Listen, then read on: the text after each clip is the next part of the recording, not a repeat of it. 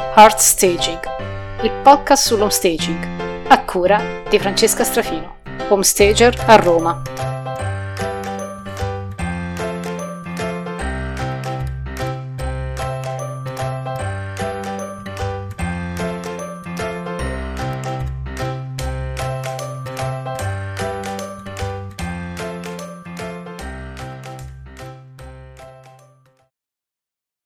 Questa è la seconda puntata estiva di Art Staging. Se nella prima abbiamo parlato della valorizzazione degli spazi esterni, in questa puntata invece parleremo della microricettività.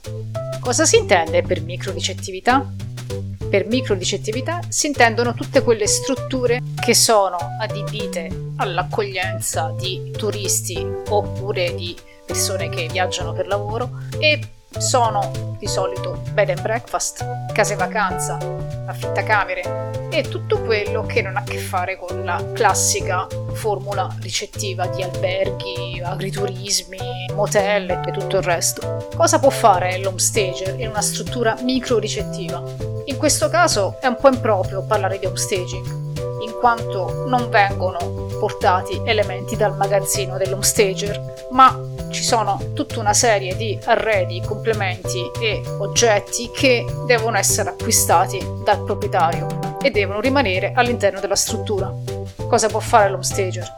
Può fare lo stesso un sopralluogo, può fare un progetto che preveda il relooking, quindi il relooking della struttura, cioè la struttura avrà un aspetto diverso, rinnovato, con elementi che possono essere suggeriti dall'homestager e questi si trovano all'interno del progetto, perciò possono essere inseriti in una lista da parte dell'homestager e poi il proprietario va a comprarli e a disporli secondo il progetto dell'homestager perché c'è appunto un progetto oppure può esserci un'altra formula che è quella del personal shopping cioè l'homestager può andare a fare la spesa comprare gli elementi insieme al proprietario e disporli insieme o disporli l'homestager secondo il progetto come possono essere realizzati i relooking? Allora, in genere è importante che tutti gli elementi presenti nella struttura abbiano un filo conduttore che possa essere legato alle nuance o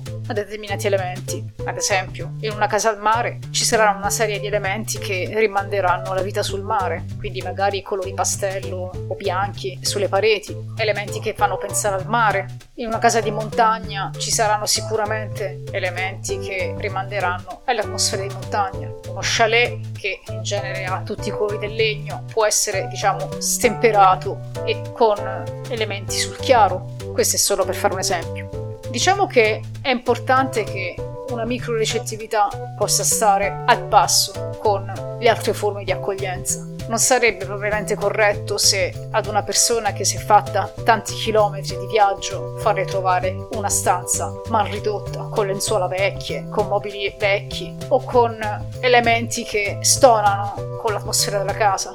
Se si vuole accogliere un turista o una persona che viaggia per lavoro o per qualsiasi altro motivo, bisogna accoglierlo bene, al 100%, e quindi con una struttura che abbia elementi non solo confortevoli, ma anche piacevoli, alla vista, comodi, e allora in questo caso l'homestage può essere un valido aiuto. Grazie per aver ascoltato la puntata e buone vacanze!